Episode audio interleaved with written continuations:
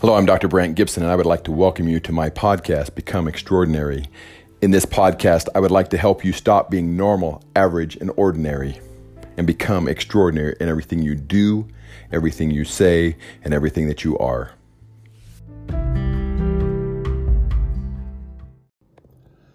Hello, I'm Dr. Brant Gibson, and I've always liked running. It is something that I would typically do to relax.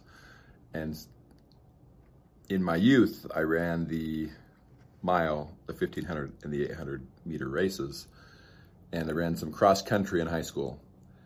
So I've always liked the story of Roger Bannister. Now, Roger Bannister is a neurologist, but he was also a runner, and he ran the, the 1500 at the Olympics and took fourth.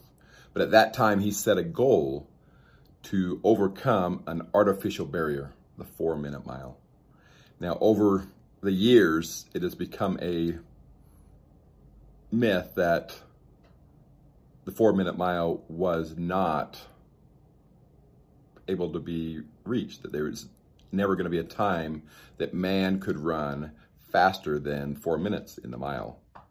Roger Bannister did not believe this, and he felt like it was something that he could accomplish, and so he worked at that. And on the 6th of May, 1954, in Iffley Road, on the, on the Iffley Road track in Oxford, he ran in a race the mile.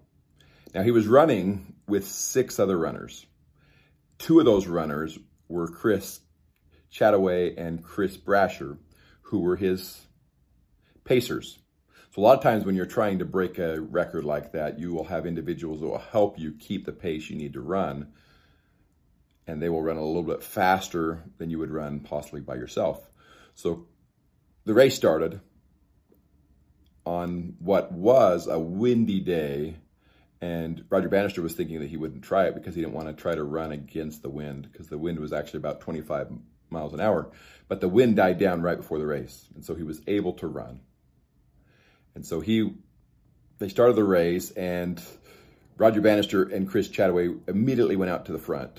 And Chris Chataway was pacing him for the first two laps with Roger Bannister tucked in behind him, kind of similar to what you would do if you were racing in bikes or something like that to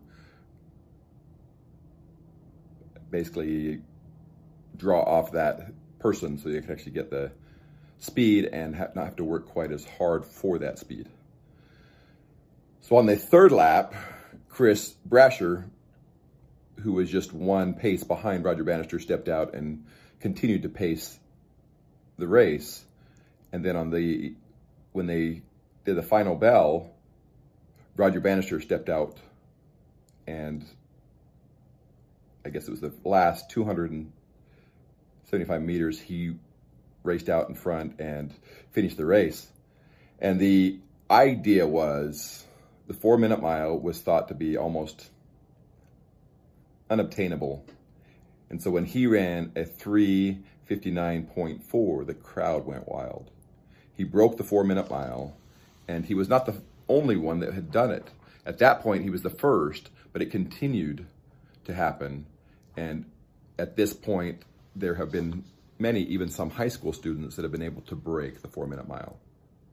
So my question for you is what is the artificial barrier that you're setting in your life? What is the artificial limitations that you have put on yourself, put on your children, put on your family? are those artificial barriers being uh, that you're just not good enough? Or are they that you're just an average individual? You're just normal. You're just ordinary. And you're not someone that could do extraordinary things. But let me tell you a secret. You were born extraordinary. You were born with abilities that only you have. You were born with strengths and talents that only you can use together. So I want to give you the option to become concordant, to become an individual that will take your strengths, your talents, and your weaknesses to be not just normal, average, or ordinary, but to be extraordinary and to become the extraordinary individual you were born to be. So stop setting those limitations on who you are. Stop li- setting those limitations on where you are going and stop, stop setting those limitations on what you can and should accomplish in this life.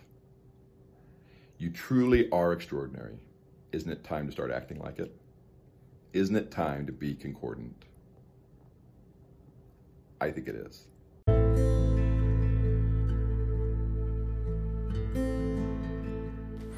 Hello, this is Ben, Become Extraordinary.